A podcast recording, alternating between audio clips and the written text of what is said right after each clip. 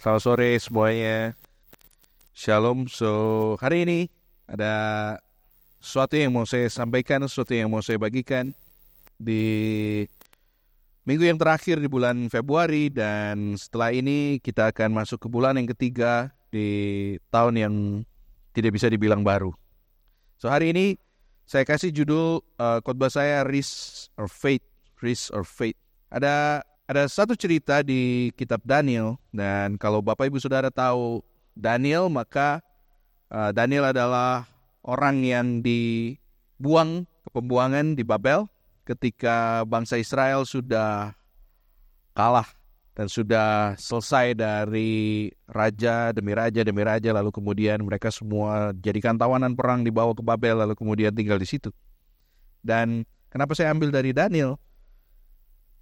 Dan kenapa saya berusaha untuk bisa memasukkan uh, Daniel ke tengah-tengah cerita di Joshua dan juga Rahab yang minggu lalu kita dengar.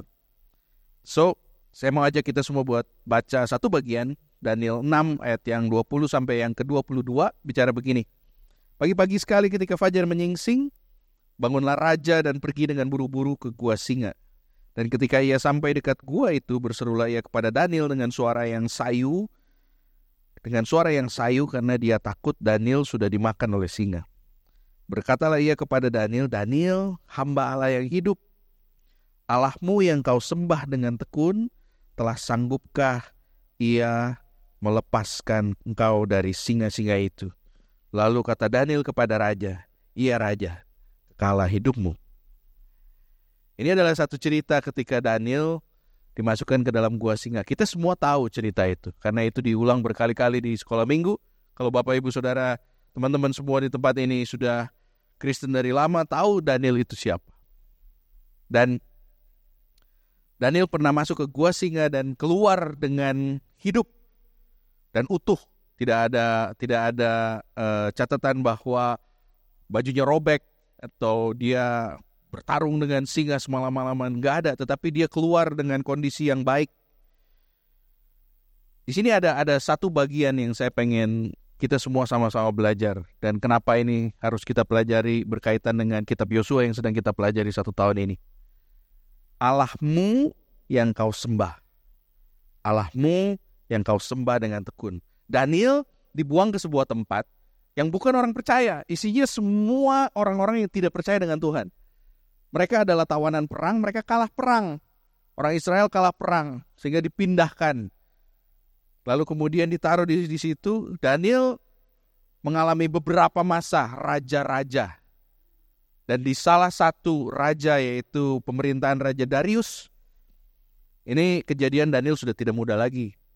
Sebab ketika Daniel masih muda, rajanya bukan Darius. Ini adalah uh, kisah mungkin bisa dibilang babak kedua, season kedua dari Daniel. Dan ketika dia dimasukkan ke dalam situ, kalimat dari seorang raja itu yang gak pernah kenal Tuhan, yang dipanggil oleh Daniel, Tuhan kita, yang kita panggil dengan nama Tuhan, yang kita panggil dengan nama Yesus Kristus, yang pada zaman itu mungkin disebut YHWH atau Yahweh. Rajanya gak kenal, tapi dia berani bilang begini, Allahmu yang kau sembah Allahmu yang kau sembah dengan tekun, telah sanggupkah ia melepaskan engkau dari singa-singa itu? Ya kita tahu ceritanya bahwa kemudian dia dilepaskan, right? Dia dilepaskan dan berhasil keluar dari situ. Hari ini kenapa saya kasih judul begitu? Karena saya pengen ajak kita semua untuk sama-sama berpikir apakah kita berani meresikokan segala sesuatunya kepada Tuhan atau kita berani untuk mempercayakan segala sesuatunya kepada Tuhan. Saya ulangi sekali lagi. Risking it all to God or trust it all to God. Apa kamu berani untuk meresikokan kehidupanmu kepada Tuhan? Risking it all to God. Because if I say risk, then there's a risk, right? Ada sesuatu yang perlu kita jaminkan yang belum tentu bisa balik. Bisa jadi enggak. Tetapi kalau kita bilang I trust it all to God, it means I I trust it all. Semuanya. Karena kalimat itu nggak ada konotasi, nggak ada konotasinya. Tetapi kalau ada kata risk, maka semua orang akan bertanya-tanya. Ya, pertanyaan ini adalah pertanyaan buat kita semua. Dan saya berharap kita semua bisa coba-coba menerka mau ngomong apa nih pendeta hari ini. Risking it all to God or you trust it all to God. When you take a leap of faith, loncatan iman, a leap of faith, you'll either discover firm footing or you learn to fly. Pernah tahu ada cerita burung yang mau diajarin terbang sama induknya? Dia akan coba didorong sama induknya untuk kemudian jatuh dari dia punya sarang. Lalu kemudian burung kecil ini akan berusaha untuk mengepak-epakkan sayapnya yang kecil yang mungkin belum pernah terbang. Uh, kalau ada yang pernah bedah burung waktu zaman SMA kita tahu ada tabung-tabung udara. Bukan tabung sih ya. Ada selaput-selaput yang isinya udara. Itu belum berfungsi dengan sempurna. Sehingga dia perlu latihan untuk itu. Satu-satunya cara untuk latihan adalah didorong. Dan kemudian jatuh dan burung itu belajar untuk terbang. Apakah selalu terbang pastor? Tentu saja tidak dan ada akan ada banyak sekali kasus-kasus di mana dia akan jatuh. Dan kemudian dia harus diambil lagi oleh induknya dan ditaruh lagi di atas lalu kemudian didorong lagi untuk coba lagi. Dan coba lagi dan coba lagi coba lagi. Ada yang pernah belajar sepeda di sini? Saya pernah ngajarin anak saya belajar sepeda. Saya berpikir ngajarin anak sepeda akan sangat-sangat susah. Karena dulu saya belajar sepeda susah. Pasti akan sangat-sangat penuh dengan peristiwa jatuh bangun nangis dan lain-lain sehingga saya sudah siap untuk itu semua anehnya anak saya cuma satu kali belajar langsung jalan. nah, balance bike works guys, balance bike work. All the parents buy balance bike, oke? Okay? Balance bike works. Jadi saya kasih dia copotin yang yang dua roda kecil di belakang, kasih dia jalan, cet jalan. Terus dalam pikiran saya, duh, gak ada jatuhnya nih. Gak, kok nggak rame banget? Sudah selesai. Ya, yeah Anak saya ngerti banget. When she take a leap of faith, is either learn to fly or learn to go and paddle. Dia sama sekali nggak pernah belajar, nggak pernah tahu jatuh dari sepeda, nggak pernah tahu. Dia jatuh dari sepeda karena dia lihat di depan ada apa-apa, lalu kemudian dia buang sepedanya. Jadi dia jatuh karena dia buang. Dan nggak pernah sampai jatuh gitu, nggak pernah. But setiap kali kita mempercayakan sesuatu pada Tuhan, kita percayain sesuatu pada Tuhan, lalu kemudian kita mempercayakannya, itu nggak datang otomatis dan nggak ada satupun dari kita, saya, Bapak Ibu Saudara, semua orang di luar sana yang percaya bahwa Allah kita Allah yang baik, yang mempercayakan seluruhnya langsung pada saat pertama kali. Gak ada. Semua orang kan belajar untuk memberikan kepercayaan kepada Tuhan sedikit demi sedikit dan berusaha untuk lihat apakah Tuhan sanggup atau tidak. Dan dia untuk kasih sedikit demi sedikit. You you risk it little by little.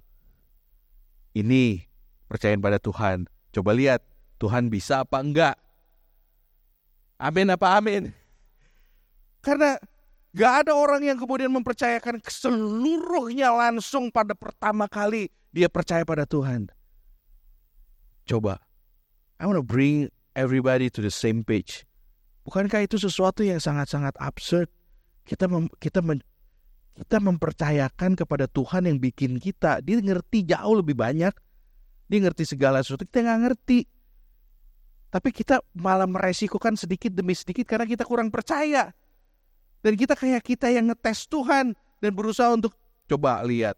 Coba aku pengen lihat Tuhan bisa nolong sampai mana. Ini bukan ceritanya Tuhan lagi liatin kita belajar naik sepeda. Ini tentang bagaimana kita harus mempercayakan kehidupan kita seluruhnya kepada Tuhan sama seperti ketika Daniel mempercayakan seluruh kehidupannya kepada Tuhannya. Dan kemudian waktu dia disuruh masuk ke gua singa, dia bisa dengan gampang masuk ke gua singa.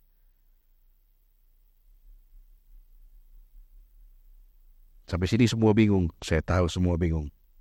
So ada satu cerita, ada satu gambar, ada satu gambar. Satu gambar ini, mana gambarnya? Iya, yeah, terima kasih. Ada satu gambar. Ini adalah uh, gambar dari seorang uh, American yang keturunan kulit hitam, African American, namanya Jesse Owens tahun 1936 di Olympic di Berlin 1936 the World War II started 1942 belum ada World War II tapi sudah ada World War One sudah selesai. 1936 adalah masa kepemimpinan the Führer. Der Führer. Nazi dan Hitler baru saja nggak baru saja sih udah kurang lebih tiga tahun sejak dia terpilih dan kemudian dia mengatur segala sesuatu di situ. Di tengah-tengah itu semua Hitler mau membuktikan kepada seluruh dunia bahwa ras yang paling berjaya adalah Aryan sehingga dia pengen banget untuk lihat Jerman menang semua cabang olahraga. Kulit putih menang semua cabang olahraga. By the way, pada zaman itu, the politik di seluruh dunia, orang kulit hitam tidak dikasih kesempatan apa pun. The famous speech from Martin Luther King, I have a dream that one day my children will be acknowledged not by the skin of not by, by the color of their skin, but by the character. Itu belum ada. Itu tahun 1963. Ini 1936. Orang-orang itu masih dijajah. Hari itu, satu orang namanya Jesse Owens win four medals. Gold. Gold medal. Four gold medal and break four world record. Bayangin. Dia menang empat dan memecahkan rekor dunia empat di tengah-tengah Jerman. Di semua bendera yang ada swastikanya gitu di tengah-tengah semua. Kamu lihat itu di belakangnya adalah adalah atlet Jerman yang ketika uh, pengaruniaan medali dan sejak itu Hitler tidak turun jadi waktu pas dia lihat yang menang kulit hitam, dia nggak turun dan kalungin medali. Dan dia dapat teguran dari Olympic uh, ini Association. Lalu kemudian besok ya dia nggak muncul sama sekali. That's the history fact lah. Ya. Yeah. Tapi kebayang nggak kalau kamu di tengah-tengah itu jadi seorang Jesse Owens di tengah-tengah situasi yang seperti itu, it's like dibuang ke gua singa. Tapi dia menang. Dia menang. Can you imagine the pressure to battle untuk coba lari? By the way, dia menang 4 medal itu adalah lari sprint 100 meter, 200 meter, 400 meter, dan lari 400 kali 100, eh 4 kali 100 lari nyambung. Bayangin gimana caranya untuk bertanding di tengah-tengah kondisi seperti itu. But I bet it was easy for him. Karena I bet it was easy for him. He saw the angels. Just like Daniels. I bet it was easy for Daniels to just walk. Masuk, masuk. Selain Dan, masuk, masuk. I bet it was easy. Saya percaya banget itu buat dia mudah. Karena dia tahu Allahnya siapa. Uh, by the way, Jesse Owens, aku cuma masukin ilustrasi itu aja. Nggak nggak nggak nggak bilang dia Daniel dan dia devoted, but he's a good example for us to learn in the midst of a pressure. If you know your God, you you're not just survive, you will win.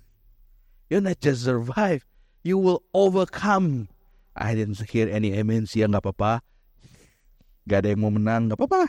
Suki Mungkin khotbah yang kurang keras Minggu depan lebih keras. But Kalau kita ngerti Untuk menyerahkan kita punya iman sama siapa Harusnya Kita tahu Bahwa ada kepastian di situ dan kita akan bertanding sedemikian rupa dan kita bakal tahu bahwa I will win. I know It's easy. I know I win.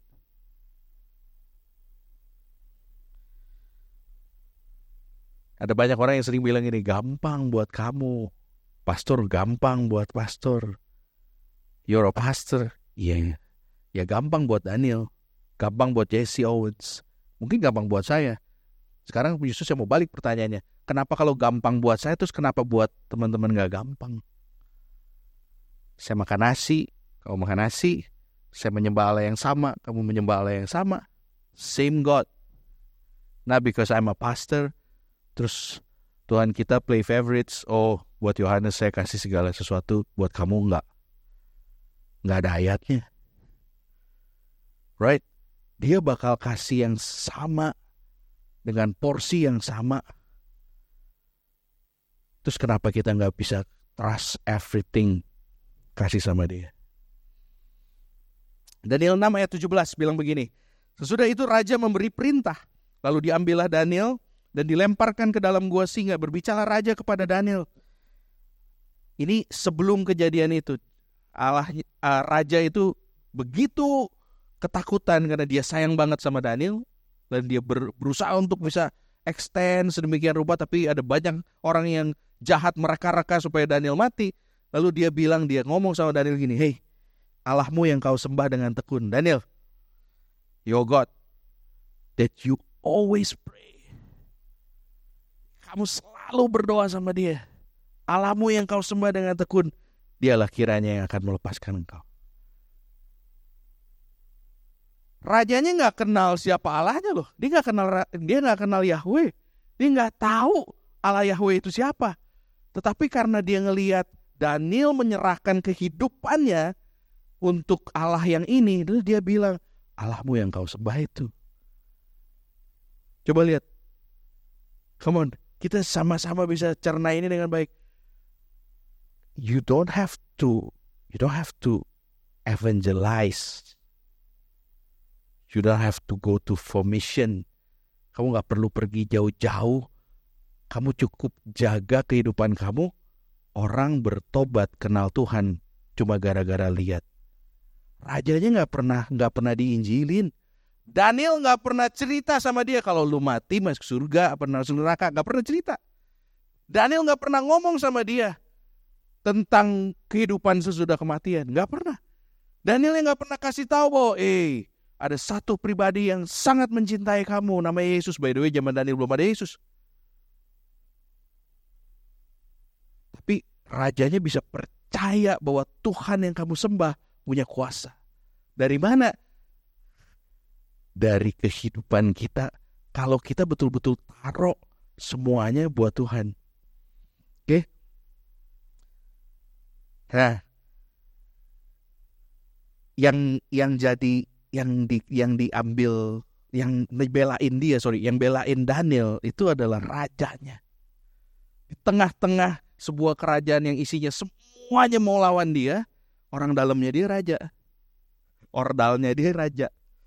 Rajanya yang belain dia.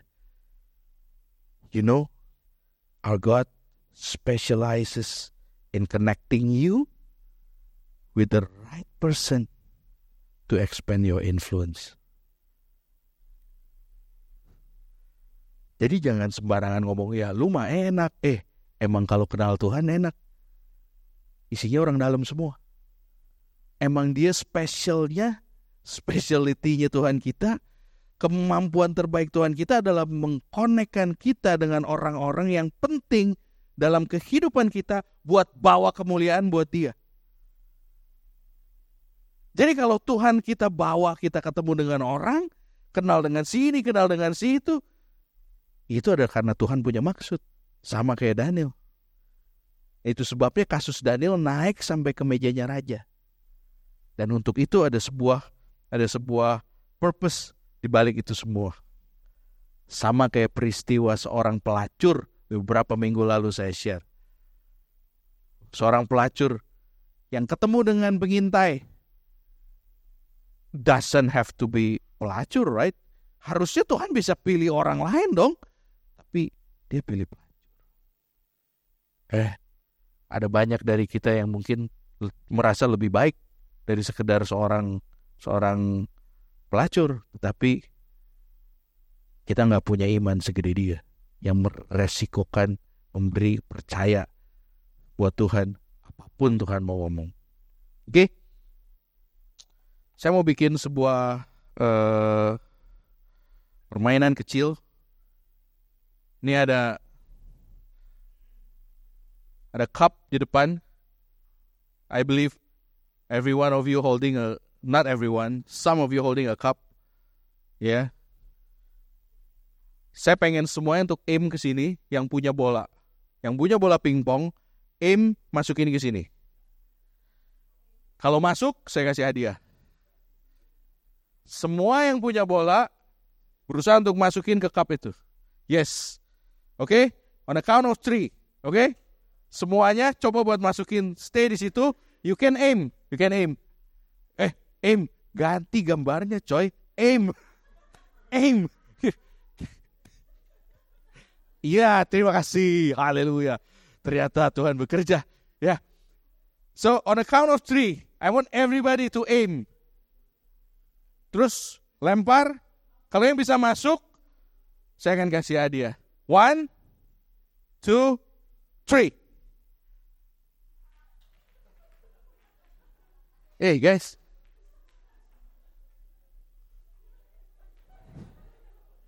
Ano ba yung tanong Hey, what happened to you?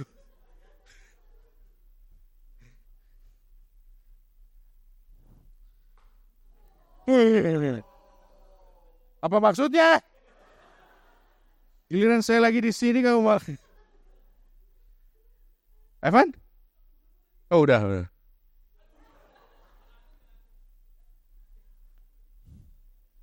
Masa susah banget sih? Coba sekarang yang punya cup, cupnya boleh kasih lihat, angkat di tangan yang satu. Oke? Okay? Bisa? Sekarang gantian. Gantian ya? Boleh. Sekarang gantian. You can aim. Dan kemudian ini akan saya kasih. Ya.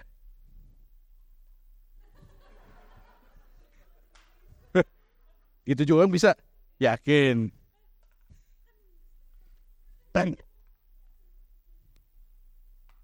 Masuk tuh. Masih banyak ambilnya.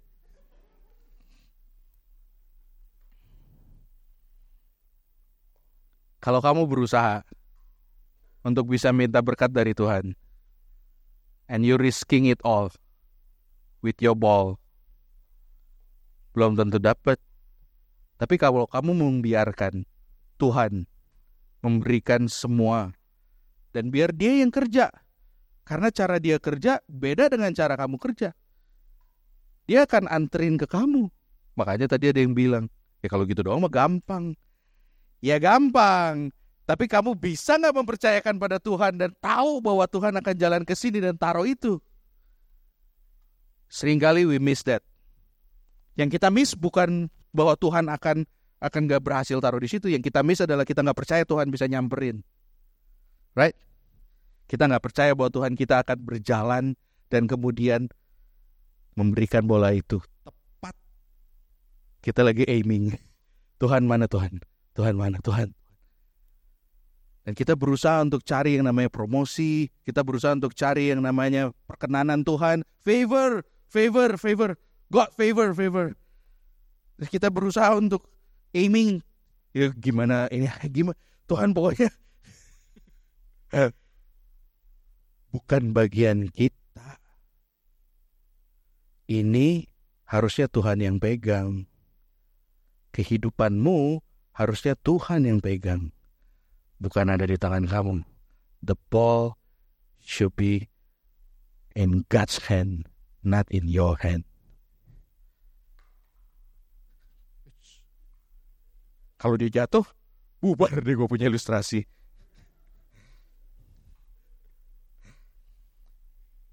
Taking a stand is a foundational step. Easy. Bulan ini kita ngomongin soal taking a stand, right? Take a stand, take a stand, take a stand. It's a foundational step. Dulu saya pernah belajar bela diri sedikit, sedikit lah ya. Bela diri. Saya pernah ikut taekwondo, uh, blue belt, blue belt. Blue Belt tuh dekat banget dari white belt terus yellow, yellow stripe, yellow stripe dulu ya, one stripe, yellow two stripe, then green, then after green blue. Pertama kali yang diajarin apa? Stance, right? Belajar stance, take a stand. Diajarin gimana caranya untuk bisa bertahan dengan cara cuman berdiri, berdiri yang benar, berdiri yang benar. Harus gitu, ya gitu kalau taekwondo harus begitu, harus goyang-goyang, moving. Bulan ini bicara tentang take a stand. Take a stand is the first lesson, you know. Take a stand is a foundational untuk bisa untuk bisa ngerti bahwa Tuhan itu bakal bergerak itu foundation banget. The next move is to raise your stand and to trust Him. You gotta raise your stand. Saya dulu tanya waktu tiap kali kenaikan tingkat ujian kenaikan tingkat dari white to uh, yellow, saya tanya ke why I have to sparring, why I have to spar, kenapa harus harus harus fight? Terus gurunya ngomong begini, kalau taekwondo namanya sabum. Sabum said, kalau kamu nggak pernah dites, dari mana tahu bahwa apa yang diajarin itu sudah sudah di, dimengerti? So, kalau kita punya iman nggak pernah dites, dari mana kita bisa tahu bahwa kita udah lulus bagian itu? The next move is to risk your stand, risk your life, risk your decision, and trust Him. It's not, it's not about risking, it's about trusting everything. Percaya bahwa hidup kita itu nggak harus kita yang pegang. Tuhan yang pegang. Last Sunday, Pastor Yohanes Penes ngomong di sini. Waktu dia ngomong, I tweet something. Wow, wah anak saya nangis tuh. Eh, anyway, anyway, anyway. Sini lagi, sini lagi, sini lagi. Biarin, biarin, biarin, biarin. Udah biasa dia nangis tiap hari ada berapa kali kok. Waktu pas dia khotbah, dia share something, terus kemudian saya saya tulis di di story waktu pas dia lagi khotbah. Dia tulis dia dia ngomong begini bahwa Tuhan kita bersama-sama dengan kita mengajak kita menjadi co-writer, mau menulis sebuah cerita barengan dengan kita. Eh, our God is asking us to be the co-writer kita co-writernya. Jadi lu jangan pegang bola. Bolanya di writernya, the main writer. Kasih sama Tuhan. Jangan kita yang pegang. Kalau kita yang pegang, we are the main writer. We're supposed to be the co-writer. Trust. Kasih semuanya sama Tuhan. Just like in Daniel's, miracle will happen miracle will happen. The Bible said so. Not because of you, not because of Daniel, not because of anyone else, but because God has a bigger purpose in your life to bring glory to His name. Daniel hanya ada di tempat yang tepat, di waktu yang tepat, dan percaya pada Allah yang tepat. Ya sama dari kita semua. You just, you just need to be on the right time, have the right character, trusting the right God. Sama. Daniel 6 ayat 26 ayat 27 ini udah di bagian akhir dari dari uh, dari pasal itu bicara begini. Kemudian Raja Darius mengirim surat kepada orang-orang dari seluruh bangsa.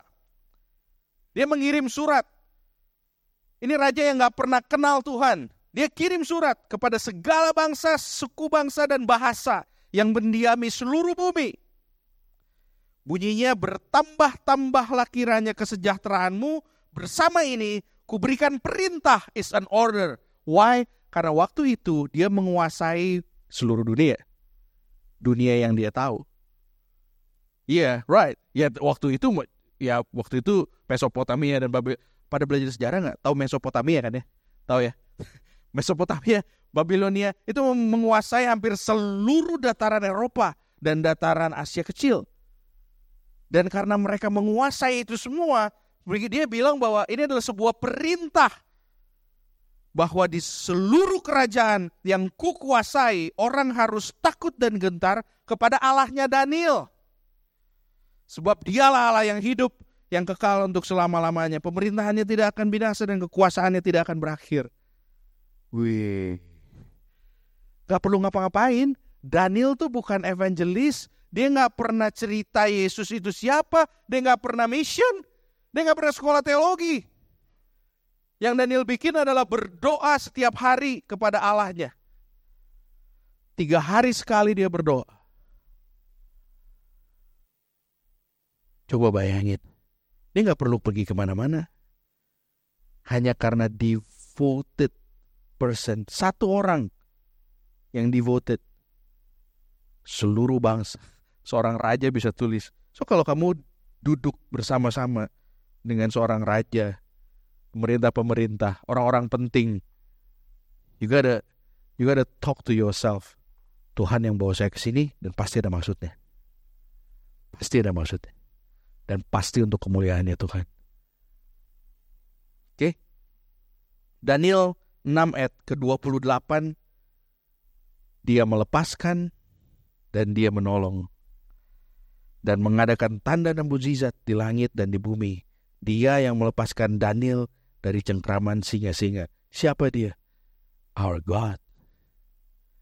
He's the same God yang sampai hari ini masih mau mencoba untuk pegang kamu punya hidup. Dan kamu masih mau ngerasa bahwa ini meresikokan. Come on. We gotta trust it all to God. It's not about risking. You have to give it all. Bukan soal resikokan. Ini bukan lagi tanam saham kamu kasih seluruh hidupmu sama Tuhan sebab Tuhan yang sanggup untuk bisa bawa bola ini ke tempat-tempat yang bahkan gak pernah kamu pikirin. Terima kasih ya dia ngomong amin. Iya dia percaya bahwa janji Allah buat dia. Yang gak ngomong amin, ya semoga janji Allah juga buat kamu. Rahab took the risk. Joshua did. Yosua harus meresikokan kehidupannya meresikokan mukanya sebagai seorang panglima perang, perang tanpa ada pertempuran. Hari ini kamu keliling-keliling aja sekali, jangan berisik ya. Pokoknya keliling hari ini Jericho jangan berisik. Semua orang nanya sama dia, why? Eh jangan banyak tanya lah, pokoknya keliling aja. Hari kedua, kamu keliling-keliling aja hari ini. Hah? Hari ketiga, hari ini kita masih keliling-keliling. Hari keempat semua orang nanya, masih keliling-keliling? Masih, masih. Hari keenam semua udah mulai gak percaya. Yakin masih keliling-keliling? Keliling yuk, kita keliling. Jangan ngomong apa-apa, oke? Okay? Hari ketujuh, hari ini kita keliling tujuh kali. What? Are you out of your mind? But Joshua give it all to God. Dia nggak pakai nggak pakai nanya. Hari ini kita keliling tujuh kali hitungan yang ketujuh, keliling yang ketujuh, you shout like you never shout before.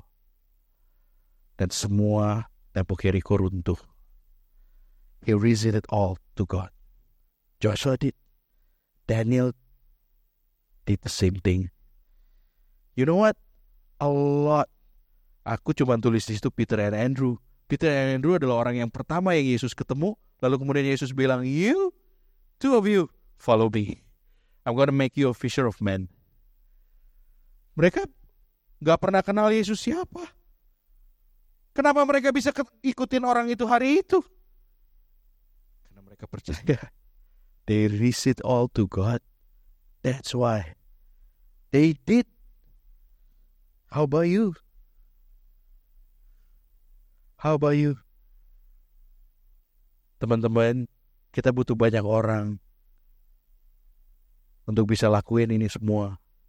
Kalau kamu lakuin ini semua, kamu akan memberkati banyak orang. Tapi pastor, saya tuh banyak banget yang harus diurusin. Anak saya banyak. Eh, saya nggak ngomongin yang anaknya banyak. Tetapi alasan bisa berbagai macam. Anak saya banyak. PR saya banyak. Tugas saya banyak. Ujian saya deket. Segala macam semua. In every season, you will have your excuses. Percaya sama saya.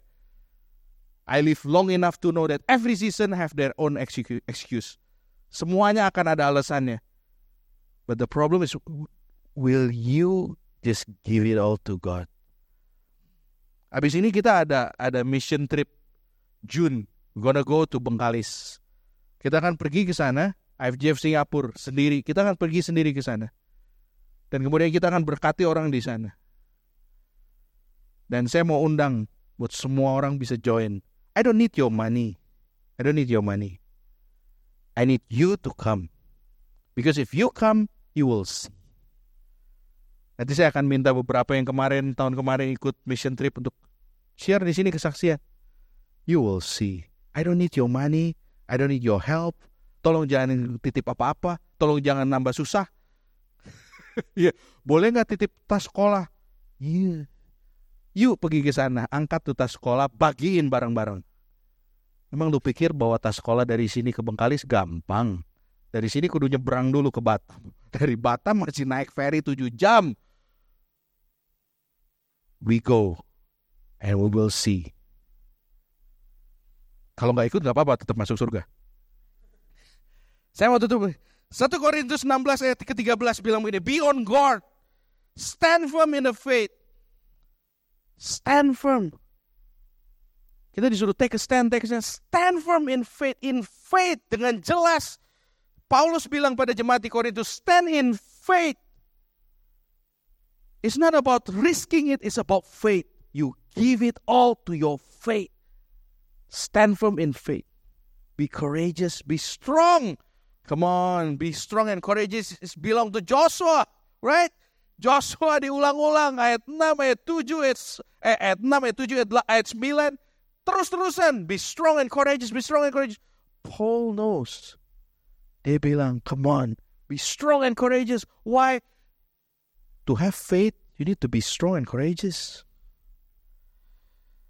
God is writing a story for you and invite you to co-write it. So if you see him in the co-writer's seats, swap immediately. Balikin. Balikin. You're supposed to be the co-writer, not the main writer. I'm going to close with this. Risking it all for God.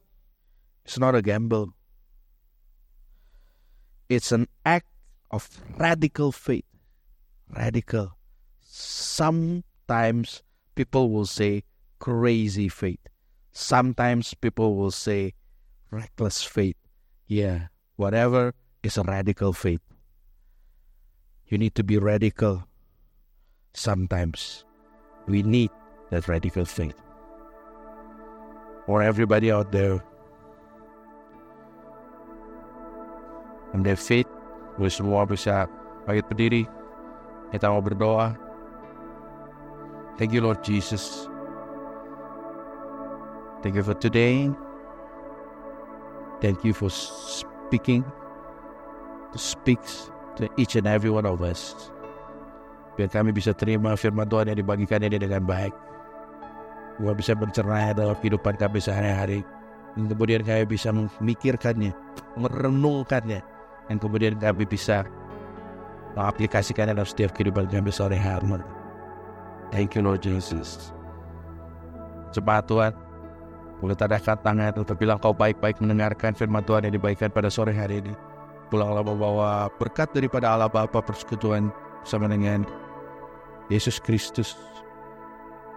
Kasih daripada Yesus persekutuan bersama dengan Roh Kudus bersama dengan engkau ke mana pun kau pergi kau akan terus naik tidak turun jadi kepala dan menjadi jadi ekor dan apa pun yang tanganmu sedang kerjakan Tuhan akan bikin berhasil in Jesus name Jesus name. Amen. God bless you all.